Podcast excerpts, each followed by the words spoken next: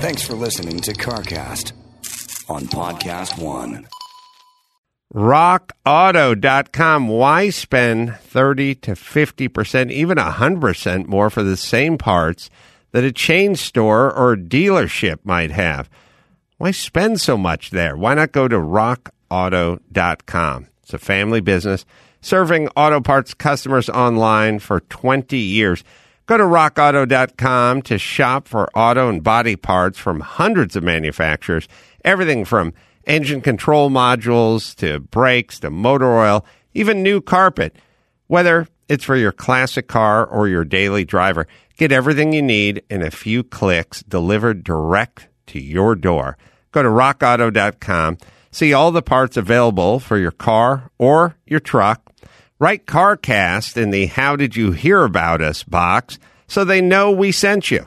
An amazing selection, reliably low prices, all the parts your car will ever need. RockAuto.com.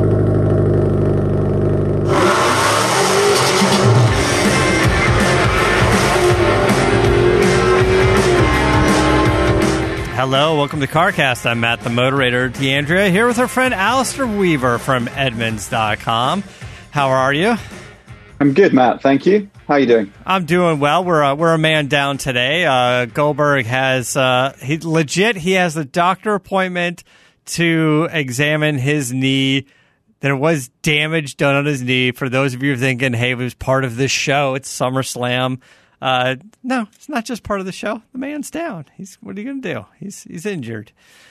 Um, but uh, yeah, glad to have you on the show. It's uh, it's it's it feels like it's been a minute. Although I, I think you're on not too long ago. You've just been uh, running around doing a bunch of things, uh, going kind of above and beyond, doing some fun stuff. Of uh, you know, we talked about initially. I, I think last week we talked about the initial reactions to the Ford Raptor, the revised Raptor Gen 3, I guess, Raptor, we call it. Uh, and we've kind of been waiting on this uh, Tesla Plaid, and you've been doing a deep dive into this thing and having some fun with it for sure.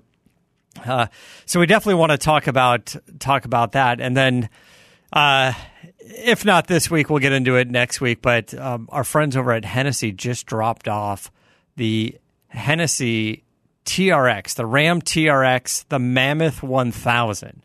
It is a 1000 horsepower TRX, and it's been uh, quite modified with a Magnuson supercharger, I believe, and uh, a number of other bits and stuff in it. And it is uh, it is impressive to say to say the least. Now that being said, we all know that Goldberg has been testing his uh, Goldberg's Garage package. It's a modified uh, supercharger package for his TRX. And now that that testing has been done, uh, he sent it back for twin turbo. So um, his his like 980 horsepower wasn't enough. I think he's going for 12 or something hundred horsepower. And and by the way, uh, just to follow up, uh, Alistair, his charger that we talked about, he's doing the twin turbo charger, has the parachute in the back and the you know the big tires and and the roll cage and stuff. So uh, the initial dyno test came in at about fifteen hundred horsepower, and then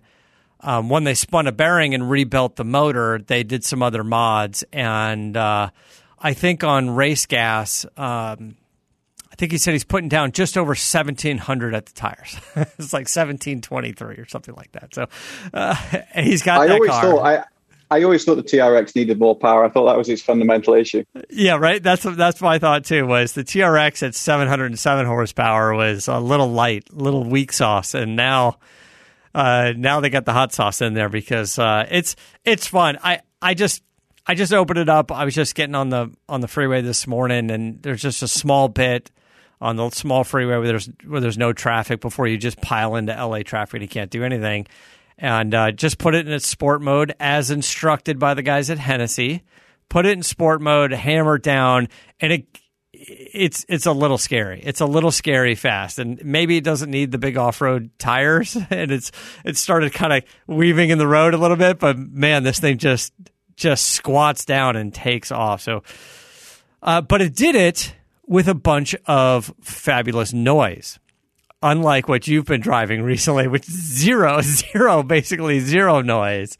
Uh, let's get into that a little bit. You got your hands on a Tesla Plaid. I'm sure your your your friends over at Tesla handed one over, no questions asked. Yeah, they haven't really been speaking to us since we did the EV range testing. So um, yeah, we ended up. There are companies out there. I don't know if you've used them, Matt, but they um, they basically supply cars to the industry. So if you're developing X car, you can actually rent from them one of the rivals because sometimes it's difficult for manufacturers to actually get hold of the competitive vehicles. So we used them and we actually rented this car for about five days. It cost us four grand, so quite a chunky investment. So we did all sorts of things with them. Full full instrumented testing. We did some drag racing that we can get into and everything else. But finally, got our hands on all 1,020 horsepower. Well, that's Tesla's claim anyway of the of the Plaid, and believe me, it feels like 1,020 horsepower. It's uh, it's a very different experience because you're right about. I mean, obviously, I've driven the TRX and other cars, GT500 we own and things like that, with with some you know with getting on seven eight hundred horsepower. But when you get that instantaneous shove of an EV and everything's silent, yeah, it's a it's an experience unlike anything you've ex- you've had before. It's extraordinary, and there's a fantastic footage in the film of Jonathan Elfalan, our head of testing, where we where we run all our figures. That that plaid is right on the edge of what's feasible at our test track. Um, but we gave it a go and is able to do the quarter mile successfully. But we were pulling over just over 150 at the end of the quarter, which is pretty hairy on a on a on a relatively uh, tight tight um, tight straight at the test track. So walk us through. You guys got a hold of this thing. You you grabbed a rental Tesla uh, Plaid, and the plaid is is it outfitted there's not like a plaid competition package or sport package or whatever so you get the plaid and that's pretty much equipped with everything there's not really many options you can get i don't know if, if like their autopilot crap can can is optional Yeah. still It, yeah, the uh, the full self driving, which is anything but. Um, that's to, that's a ten grand optional. I think you can subscribe monthly now. The only other thing that you can do, which was fitted to our car, and I suspect most people will go for, is the bigger wheel rims, which actually has quite a big impact on the range. Um, but but those most people will go for it because it looks cool and probably gives you a slight. I haven't, I haven't driven it on the on the smaller rims, so that's basically it. Yeah, apart from a a different color of paint, different wheel rims, and and away you go. So this one.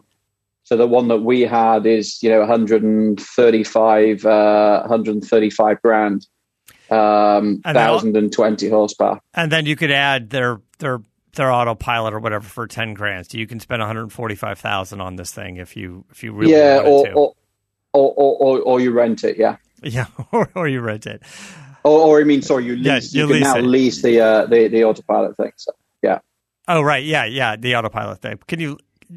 Yeah. Okay, so Yeah, and then- subscribe is the word I'm looking for. Subscribe, You there you go. subscribe to it rather than uh, yeah, rather you than get the you could you could get your your your monthly your monthly payment onto that. Um,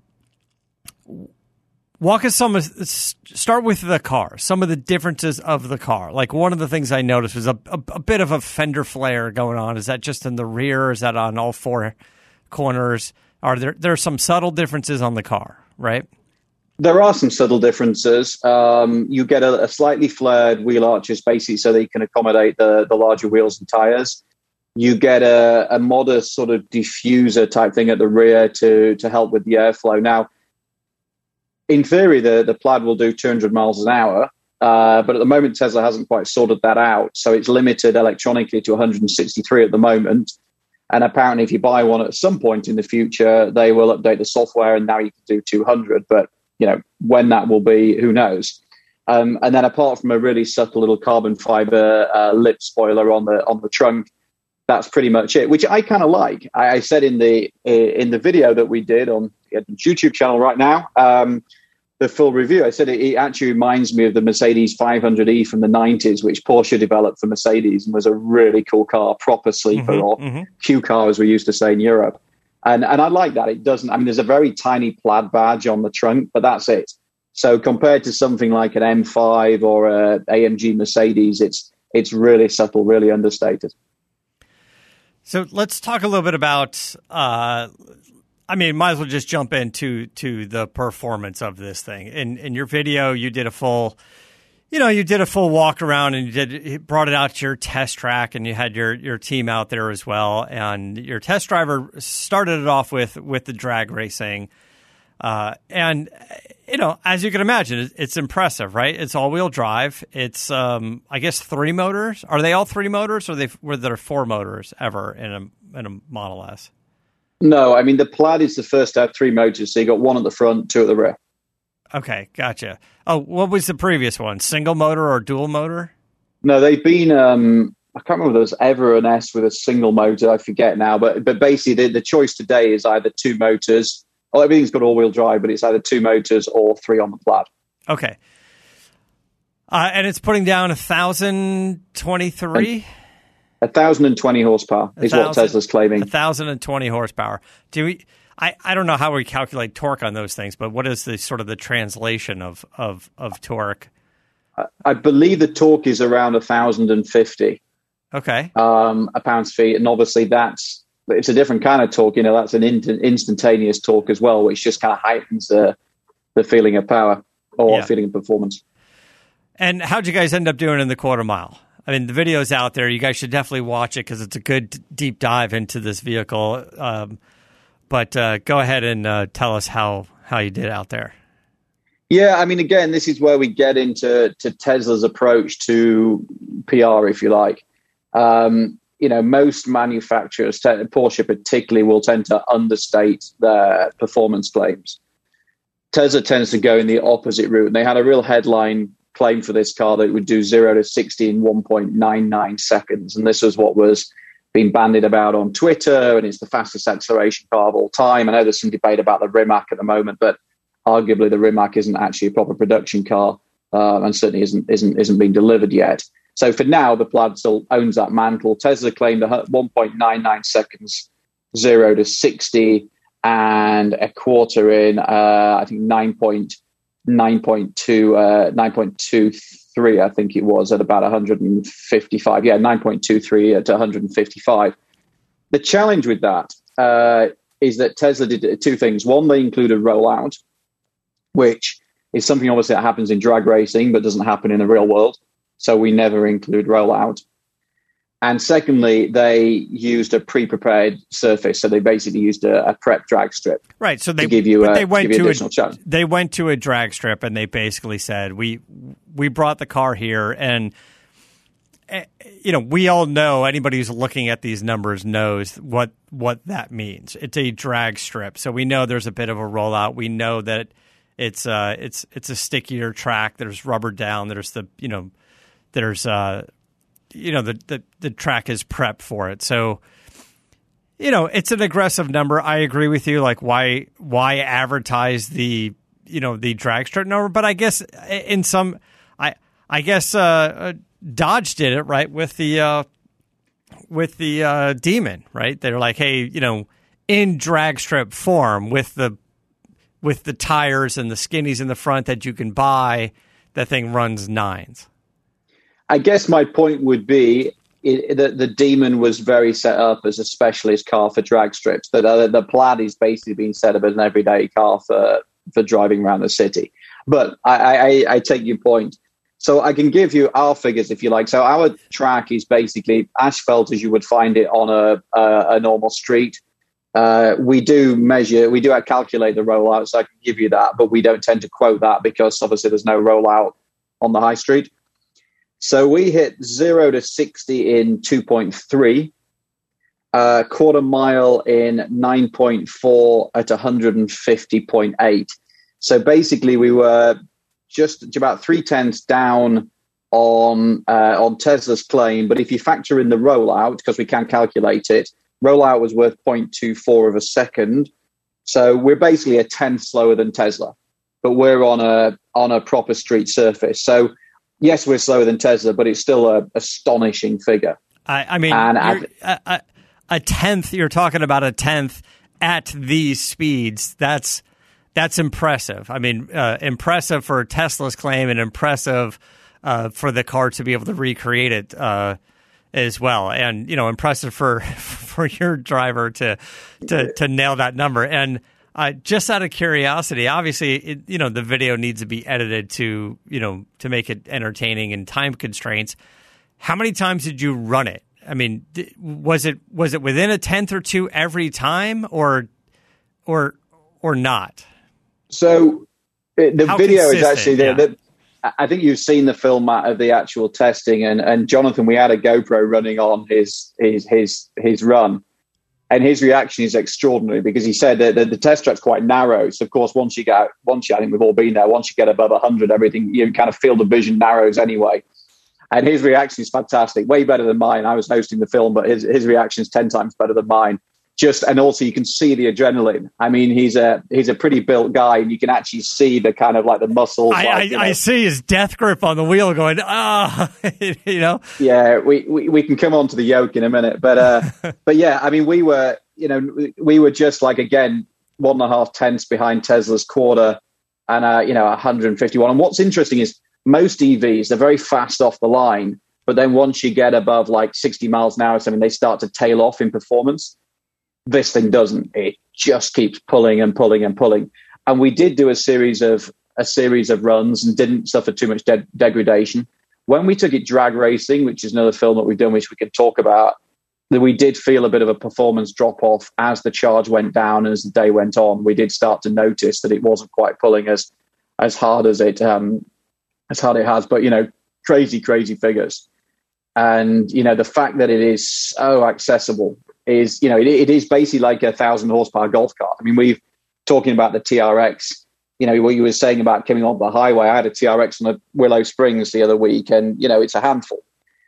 And you know you put your foot down the TRX. There's a cacophony of noise, and things squirming around a little bit. Same with a supercar, McLaren, or even something like an M5. You're very it's a very visceral experience. You're very conscious of a lot of noise, a lot of movement, everything else. Yeah. This thing just squats and goes. So I think people will get into trouble with this thing because you, you really have to recalibrate your brain to understand how fast you're going and what it's doing because it's utterly fuss free. There's plenty of grip, it, and you have to go through this whole process before you can actually do a run. The car like preps itself, it cools the batteries. I think that took seven minutes before it actually was ready to go. Then it lowers itself on the air suspension into what they call cheetah mode. Like there's a whole palaver.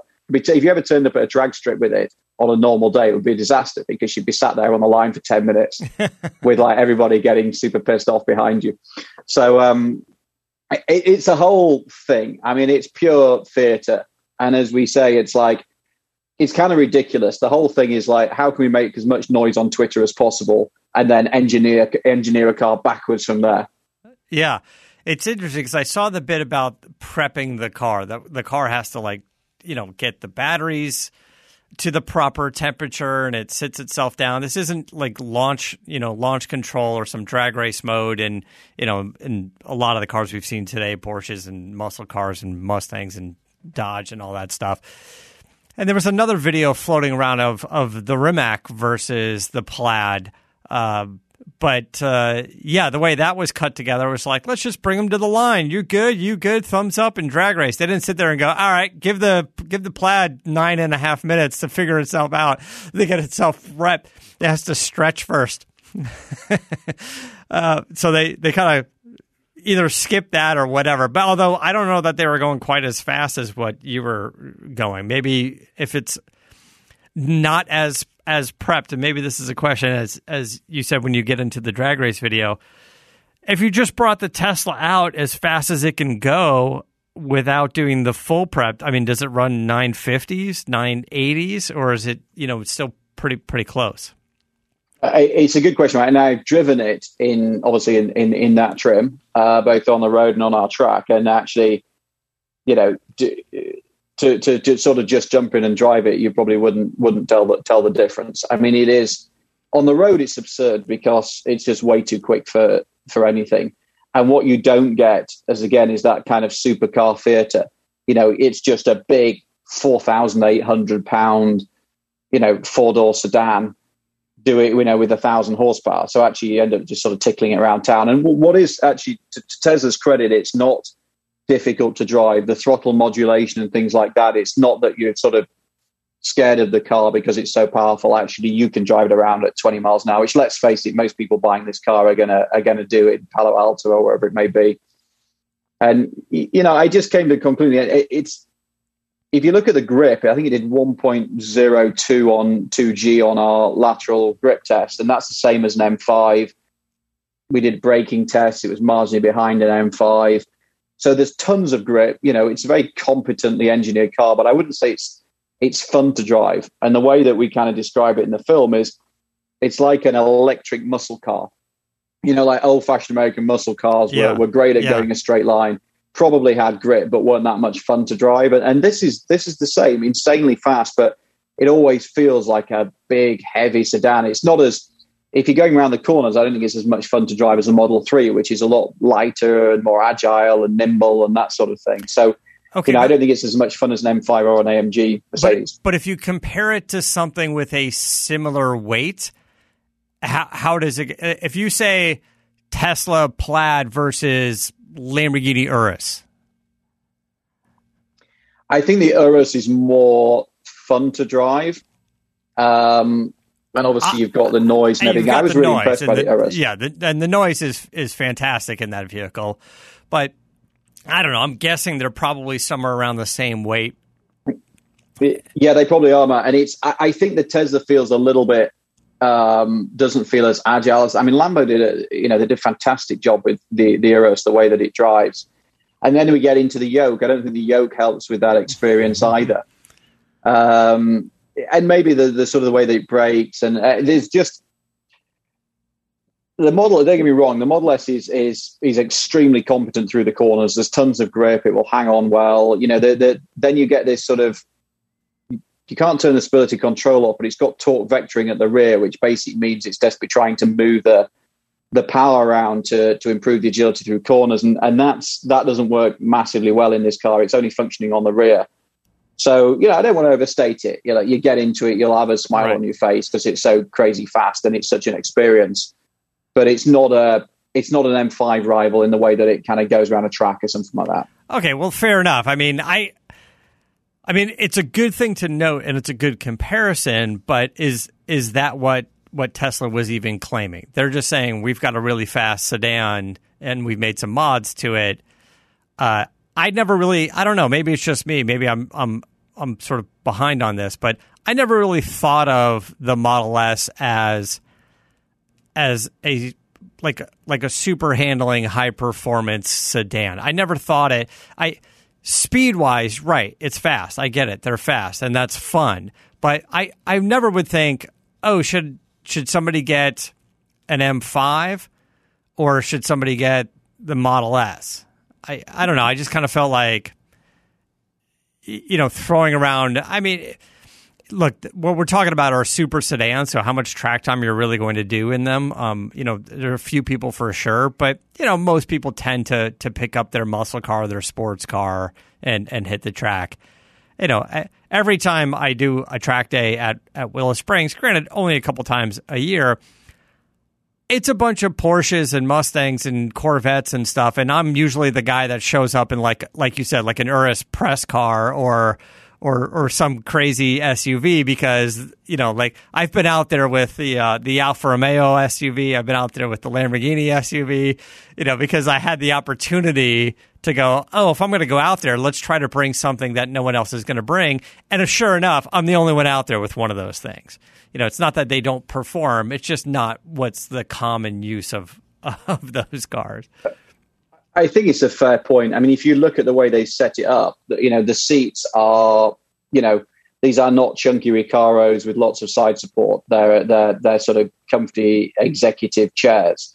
So I don't think they've set it up that way. I think it's just that when you develop a, a performance sedan with a thousand horsepower, maybe it comes with it a certain sort of mindset that this thing is going to be, you know, performing in a certain way. And they could have gone in that direction. I mean, it's got tons of grip you know, you could have easily sort of retuned the interior a little bit to make it feel more aggressive, if you like, more uh, more sporting. But but they haven't done that. Instead, they Right. the big thing inside is the yoke. And maybe we should talk about the yoke. Yeah, just uh, one second. Let me get into this uh, Kreg pocket hole jig, the 520 Pro. Now, anyone can easily create perfect, strong pocket hole joints with the Kreg pocket hole jig 520 Pro. It's the most versatile pocket hole jig yet. It works with a wide variety of materials. It's great for all types of indoor and outdoor wood projects. The Kreg Pocket Hole Jig 520 Pro comes with everything you need. It has the drill and driver bits, a material gauge, a, a Kreg Classic face clamp, a 100 uh, Kreg pocket hole screws, and a project plan. It retails for just $99.99. It's available nationwide at Home Depot, Lowe's, and other home centers, woodworking, and hardware stores. You can build pocket, pocket hole. You can build pocket hole projects anytime, anywhere. Learn more at kregtool.com. That's K R E G tool.com. Yes, to your point about the about the interior is you've got this incredibly powerful, high performance sedan. And we've come to expect with the high performance variants of, of vehicles uh, that, yeah, you get more of a sportier seat or you get some, you know, some, some different, different things going on, maybe uh, easily accessible controls to things like, you know, Ferrari and the, the steering wheel knob and, you know, uh, an M button, you know, or uh, you know, a sport button, or just something that's a little more accessible than on the normal variants of those cars, and uh, and the Tesla doesn't quite seem to have that. Now, I uh, I I know we want to get into this lack of steering wheel thing. Um, it uh, it looks interesting. There's kind of a reason why cars didn't go down this route, right? Uh, there is, man. Actually, before it's stupid. because it's stupid. Very well, because I've realized, I and I'm getting. I, I, don't know whether you've seen my social or anything, or Edmund's social the last 24 hours, but getting so much uh, uh, issues going on. I'm getting absolutely vilified across the world. Across the world, but I actually got when I was talking about the skid pad, I said 1.02. I actually checked 1.06. But a nice, nice little factoid: the peak longitudinal G, so that's the G that you feel off the line, 1.26. So you're actually getting more G. Yeah. This way, longitude. I don't know why I'm making hand signals. It's a podcast, but you're getting more G off the line longitudinally than you would laterally in a in, in like a steering pad situation, a skid pad situation. So there's a factoid. But yeah, sorry. Back to the back to the to the uh, to the yoke or the joke. The maybe. joke. um, I I'm not sure what the motivation here is. You made a good point in your Twitter. video. It's you know it's it's just to, to to cause conversation. It's you know you're right to get a Twitter discussion, to get a, a social media discussion going on. Um, I, I don't I don't think it's practical. Look, if you got into the car and you said, "Hey," uh, you only need to turn the wheel 90 degrees. That's it. That's the maximum it does. It's basically an F1 car at this point. Then I would say, eh, this could be this could be interesting. There's probably a little little uh, too aggressive a steering ratio for most people around town. But if you said it only has to go 90 degrees, and I'm doing hand gestures as well, if you only have to go 90 degrees to do a full turn, then then sure, Graham Rahal going to love it and go, hey, this is just like my Indy car. But uh, as as you're doing the three point turn and, and looking for the rest of the wheel. I don't know what you're doing at that point, just slapping onto the top of the, the, the flat part of the wheel. It, it, it seemed interesting, but uh, yeah. So the question is, I'll, I will definitely get into it and talk about it, but when you're driving it around town and you're doing just normal turns, just a sort of a 90 degree turn. You're coming down the street, you're turning into the neighborhood. Um, you know, a lot of cars, you can kind of get that done without hand over hand. Uh, but you can slide your hand around on the wheel, the steering wheel. So aside from the three point turn and the hokey forward and reverse, you should explain to people who haven't seen the video yet. Uh, can you just drive it and turn? I mean, are are your arms crossing if you just do a ninety degree turn? If you just turn into a Ralph's parking lot? Yeah, well, I tried. Um, I, I did. I mean, we drove most of the, the film was actually shot at track, but I did take the car out on the road. And yeah, if you're just driving around, like you know highway on ramps and things like that, it's most of the time it's it's okay. Although those highway things where you know you do like a 180, Yeah. uh, you know if you if you're changing direction or that sort of thing, going south or north, then you know it can be an it, it, it can be an issue. And I think if you're trying to maneuver in a car park, something like that, it's it's a problem. And then we took it on our on our test track. We have a like a low grip, tight handling circuit, which is designed to simulate driving on ice, that kind of thing. It's a very low grip surface, and we took it on there just to get a feel for the um, for the steering. And and there it just fell apart. And I posted something on my Instagram. We've run cars, if you were there, well, Matt. Uh, and that went live yesterday. And I put it on Twitter, and that's really blown up. Then Edmunds, we, we, we've shared it as well there, and you can see it in the film. You can see it on social. It just it just doesn't work. And one of my you know, one of my thoughts is, is this thing actually legal? Because you might, you are conscious if you're just on the highway or something, fine. But you'd be surprised around town how much you naturally just kind of feed the wheel and stuff if you're doing tight maneuvers, probably without even thinking about it. And, you know, it's a big issue, and especially a big issue in something that fast. It, it kind of, you would get used to it after a while, but it's still, it's never a better solution than a steering wheel. It's always going to be a worse solution. And the other thing that was driving me nuts was they've got rid of column stalks all, altogether. So everything is either on the steering wheel or on the screen, on the touch screen.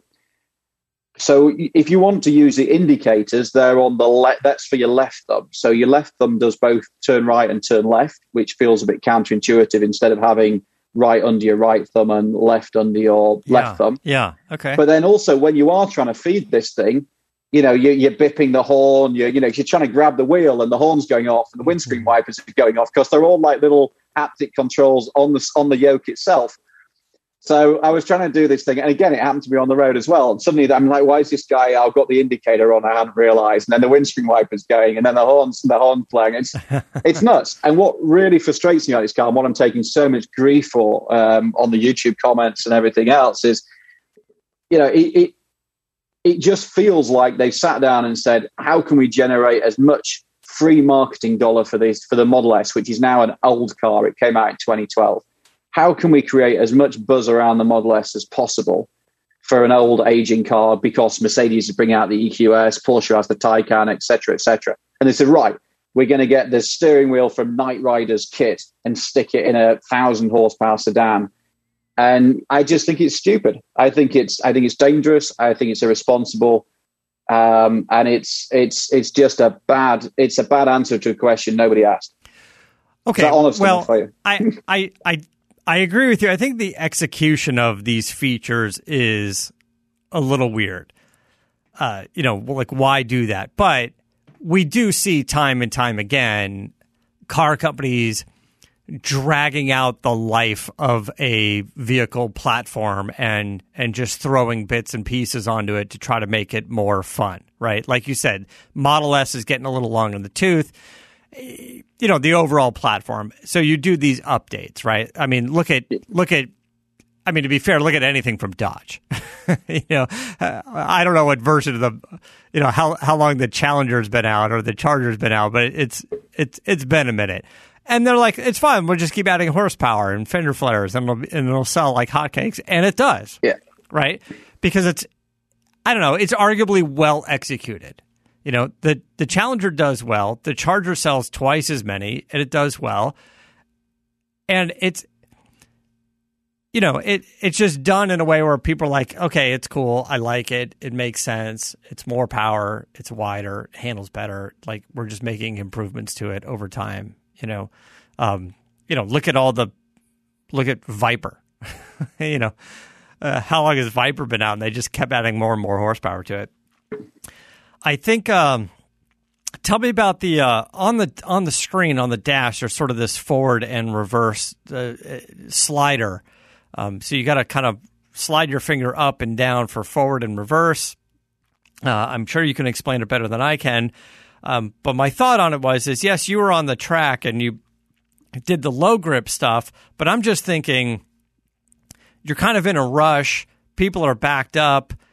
They want your spot at Whole Foods and you've you've got to back out and pull forward or do a three point turn before traffic comes. Like that's the part where I, it seems weird. Like I get the the track in icy conditions is crazy, but what if you're just literally have to do a three point turn in the middle of the road? It's not just the yoke, but you now you have to let go of that thing, which I guess you're going to have to do anyway because there's there's only half the things to grab onto.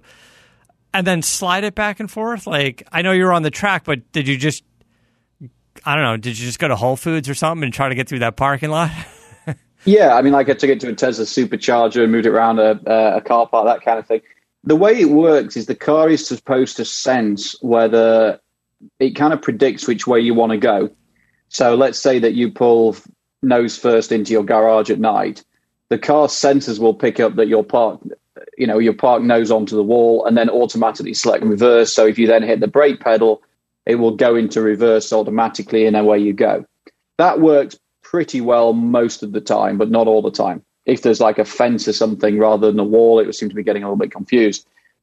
Failing that, you go into if you want to, you know, if you want to choose yourself, maybe you're in a, a parking spot where you could go forward or you could go back.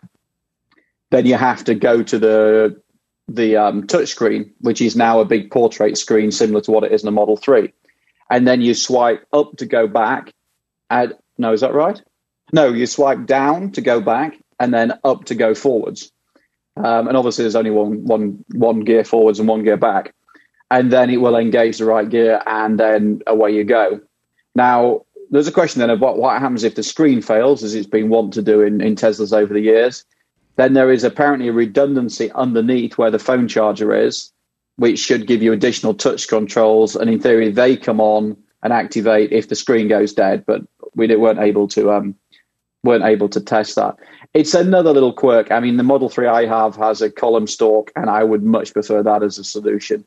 And again, I think it's just sort of getting into a level of um, of gimmickry that, that, that doesn't, you know, I, I understand it's a talking point, but it doesn't feel like a particularly good solution. I mean, I don't want to feel like, you know, I feel like I'm beating up on the car. And there were, you know, there, there was a lot of things. There's a lot of things Tesla still does really well. The supercharger network is fantastic. It did it almost hit its EPA range figure, which been the first Tesla ever has. But I think we're only three miles shy. So it'll do 350 miles in, in the real world, which for such a big, heavy, powerful car is, is exceptional.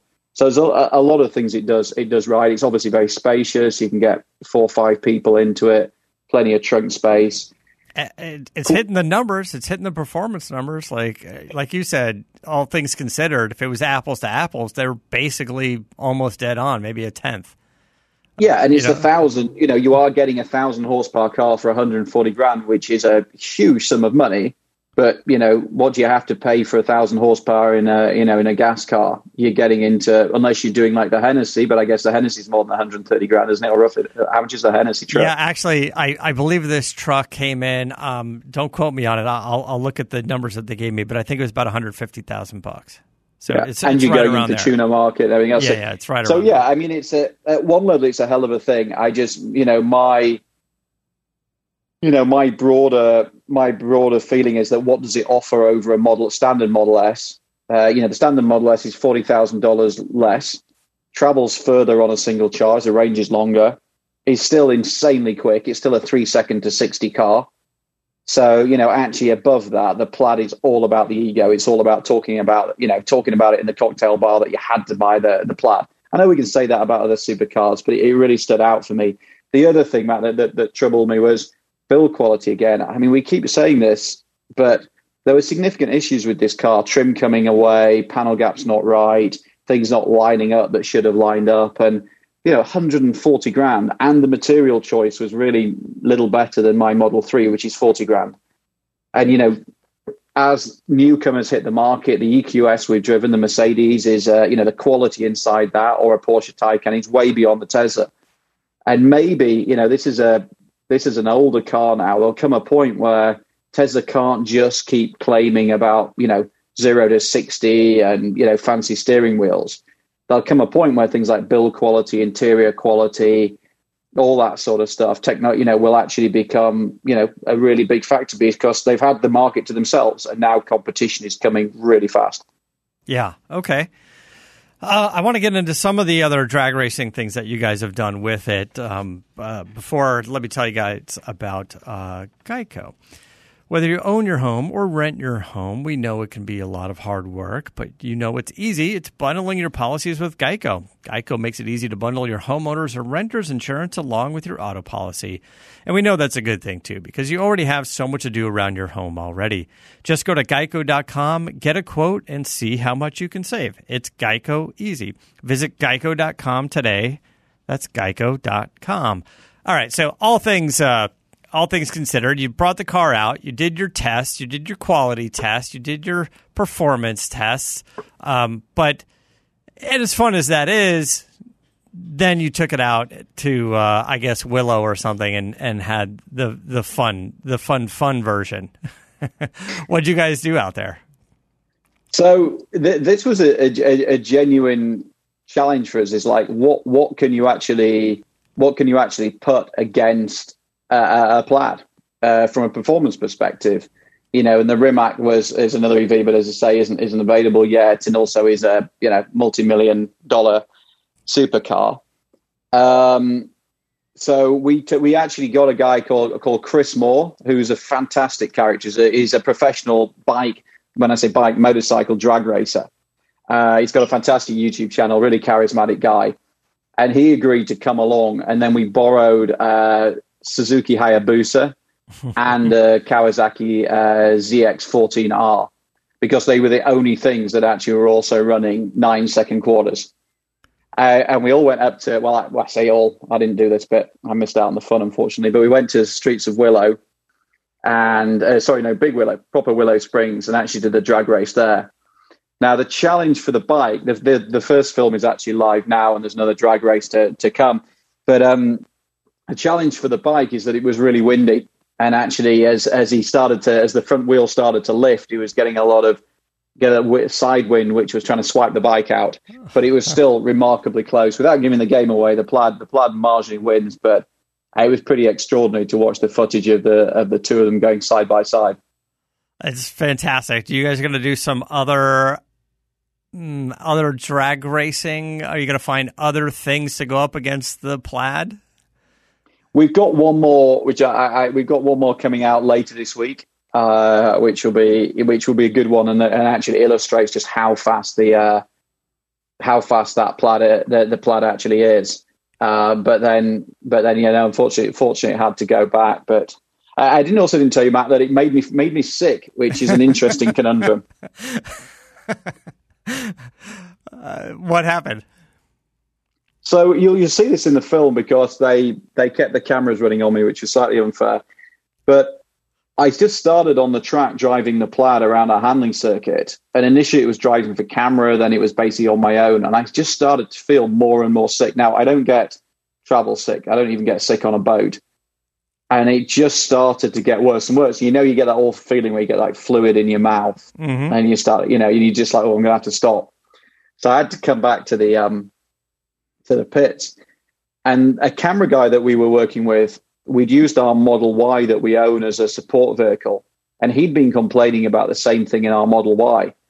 And I talked to a couple of other people, and apparently this is a thing because your body, your brain is used to noise and everything else. The fact that you're taking away that uh, that sense can sort of confuse and baffle your brain. And then the fact that you're going so fast and there's so much G force going on actually, I don't know whether like Formula E races and things like that have had similar problems, but it's something we're going to dig into a bit. But I was like, I, I mean, I was okay, like, you know, bottle of water. 10 minutes later, I was fine, and I'm getting vilified for it on the YouTube comments. But, uh, but it was a really weird sensation because it's not something that happens to me. In, in regards to Formula E, that's a that's an open cockpit car, and I was going to say you you're filming, you, you can't roll the window down. Otherwise, it's just a bunch of noise. So I, I felt like maybe if you got a little air, that would give your brain a sense of speed beyond just the vehicle moving. That right? might be a, that might be a really good point. That actually in a in a Formula E car, you've got you know you do have wind rushing. It's open cockpit. You've got a lot of you've got a lot of additional sensor stuff going on. Uh, whereas in a um, you know in in the Tesla, you are sort of divorced from reality. You know, if you think about like taking away one of the senses uh, in this regard. Uh, Space Mountain at Disneyland. Uh, Space Mountain feels like it's a really fast roller coaster, but uh, and if I got this correctly, if I remember this correctly, it's not quite as fast as you think it is. But what you can't see is they blow air on you at certain points of of the track. So they're they're simulating a sense of speed without making the roller coaster go faster or whatever for whatever reason. Call it a safety issue, call it a, a, timing issue or whatever. But they had to sort of simulate a sense of speed because if they're basically taking some sound away or some vision in that regard away, what do you do? Right? You need to increase something. So I maybe maybe if you crack a window. yeah, that, that's really. I didn't know about about Space Mountain, but that's a really interesting point. Yeah, how you're um, and whether you just need your brain to kind of get used to the fact that we're all going to be flying around in EVs, and one of your sensory perceptions has uh, has gone. I don't know. It, it was just really strange because I, I, felt terrible for about ten minutes.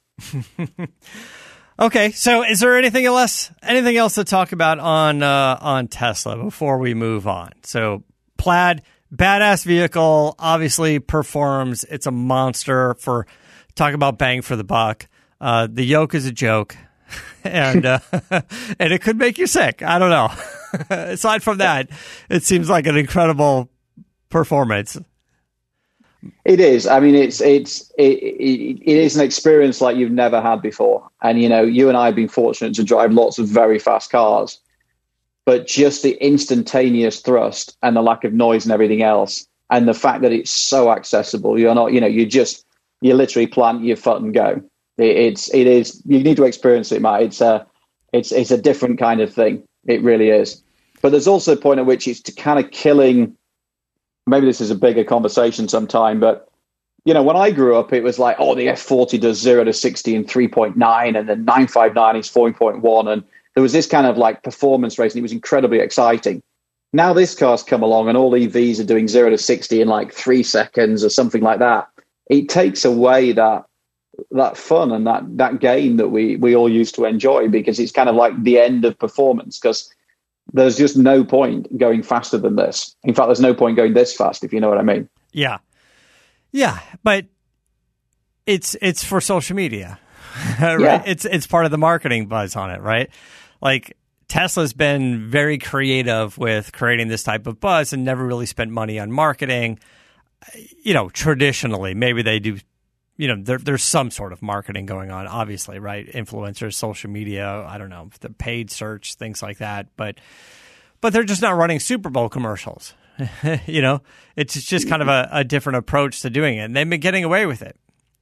Right? Yeah, they have, and, and you know, credit credit to them. I mean, I'm more, you know often accused of being tough on them, and I think we're tough on them when when you know when when things don't work. But but yeah, I mean, it's a phenomenal story. Uh, the question will be in the next three or four years. We just had a couple of guys at the Munich Auto Show this week, and you know Mercedes has rolled out an electric G wagon and an EQ, mm. uh, an electric E class.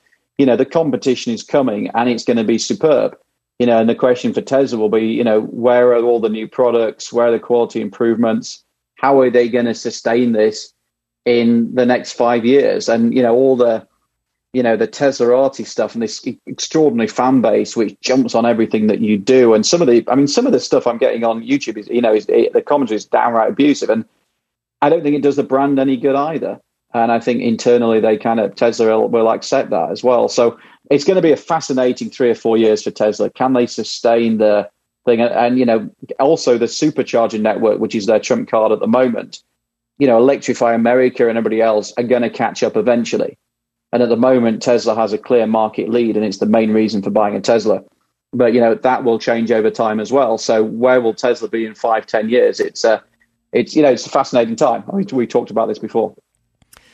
Yeah, well, they're definitely, like you said, they're they're definitely ahead of the game. There's a few things that, um, you know, as a company, I agree they could they should probably focus on put their attention to, like you said, some of the build quality, some of the build materials, and uh, and if they get that right, that's a def- that's a difficult car to surpass. You know, now it does take away from from Mercedes and Porsche and Audi, which is banking on their build quality and build materials and the you know sort of the you know the history they've built as far as being a luxury brand. You know, so if Tesla can compete with it now, now it's uh, it, they could do very. I mean, obviously they do well, but the longevity of it is still who knows. Yeah, and then they still haven't got the overheads with you know they've still got a, a great way of going to market that saves them money. They're not spending on the marketing that the old world is. Mm-hmm. You know, there's a you know there's a lot there's still a lot Their of opportunities dealers, for them. like their yeah, their infrastructure for dealers or whatever they're doing. their supercharging network. You know, it, it's just it, it's just that developing cars is really expensive, and you just look at it and think, you know, where is the next Model S? The, the Cybertruck's been delayed for another year. You know, so that's not now coming out till the end of next year. So, you know, how do you sustain this extraordinary success? I mean, you know, Elon, Elon Musk and the whole team have done an incredible job of building a car brand. But uh, you know, it's it's going to be a tough few years ahead, I suspect. All right, so let's turn the page real quick and tell us what you know about the new Raptor, third gen Raptor. Yeah, we drove that. Interesting, you're talking about the TRX and the Hennessy. I mean, the Raptor's got half the power of the Hennessy. It's 450 horsepower, Yeah. which these days doesn't sound like doesn't sound like a lot. But Travis Langness from the team went to um, went to Vegas to drive it, and you know came back came back impressed. Felt like done a done a really nice job with it. You know, it's a it's a great off road truck, but it's also very usable on the road. So um, it's uh, it's um, it's a good thing. And we have a video on our YouTube channel out about that now. It looks it looks interesting, and uh, we'll can't wait to get our hands on it. And uh, people were asking because we touched about it on it last week that uh, I thought it was coming out this summer, and then next summer was the Raptor R. But obviously, everything is is delayed with chip shortages and things like that. So I mean, it's just it's just that's where we are with it. And as much as we'd like to say it's all going to get worked out soon, it's probably going to get worked out later. it's uh, you know It is. I mean, we finally, I finally just got a, a VIN number for the build of our Bronco, yeah which we ordered. I can't even remember when we ordered it, but we were supposed to get it delivered last December. And I think if it's built in in Michigan in November, it's probably going to land in LA in probably early December. yeah And we were kind of looking at this thing, and, and so it's a year late. And one of the guys in the office said, because I've been running the order, said to me, What roof have we got? And I said, You know what? I can't remember because I've changed the roof about four times. We started off with hard and soft top, then we went to body color hard top, maybe. Then we went to black. I can't, I genuinely can't remember what roof we had because every time they rang me up, they said, just want the car as fast as possible. Don't care too much about the roof. Just, just give me the car. We'll add a soft top later. yeah. And now I can't remember whether it's body color or whether it's black or whether it's the soft top. Tell me you So don't need a gonna be- You're in California. You don't need it. Exactly. It was, Send it almost, later. almost that point. Like, send it on, mail order. That's right. Just post, send, post me the roof on. you can send the car in August and send the, the roof in December. That would be fine. Um, okay. Well, it sounds uh, the uh, the Bronco, of course, obviously sounds interesting. People are starting to get them. Raptor sounds cool. May- Raptor R is going to be badass as well. Uh, there's a a lot of the hardcore truck guys kind of getting into it some more and talking about the suspension, some of the changes, and how does it compare to TRX. And we we touched on a little bit of that last week, but as we you know get to see the vehicle up close in person, I think we'll get into a little bit more. But um, know, should be kind of interesting. Let me tell you guys about Good Guys. The Good Guys Rod and Custom Association is coming to Loveland, Colorado. It's the 23rd Colorado Nationals presented by Griot's Garage.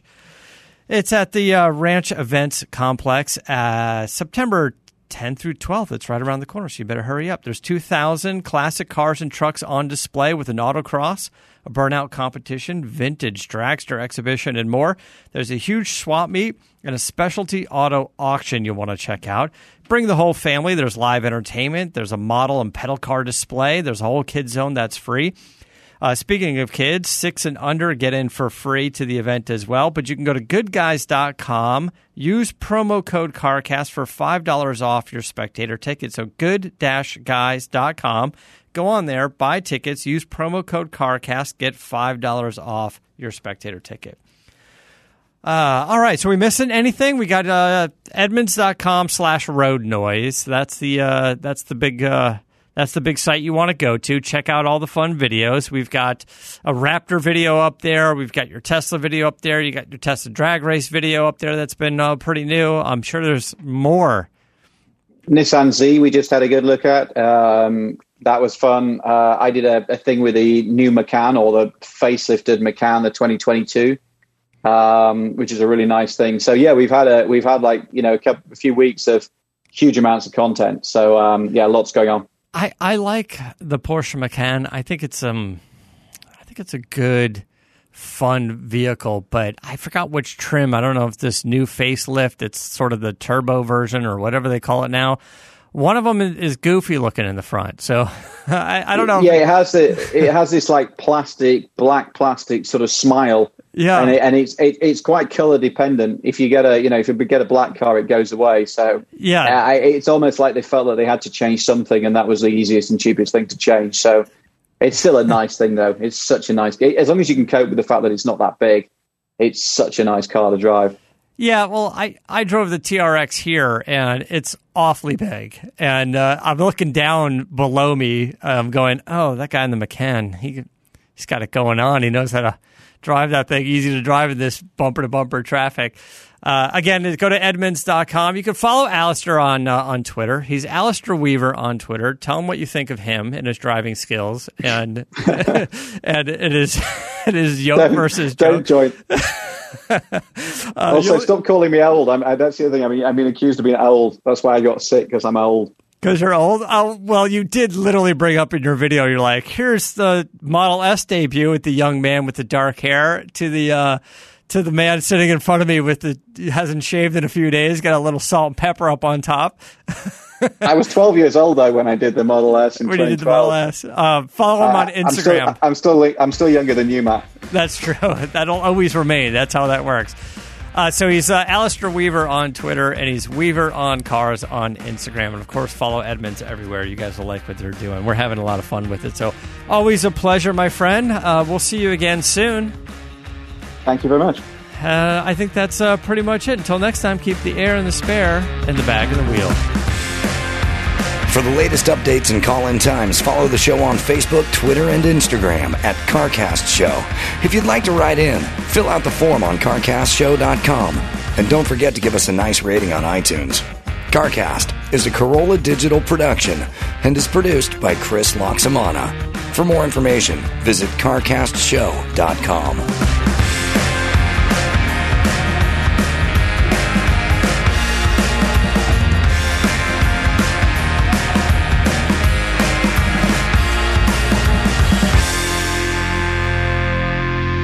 RockAuto.com. Why spend 30 to 50%, even 100% more for the same parts that a chain store or dealership might have?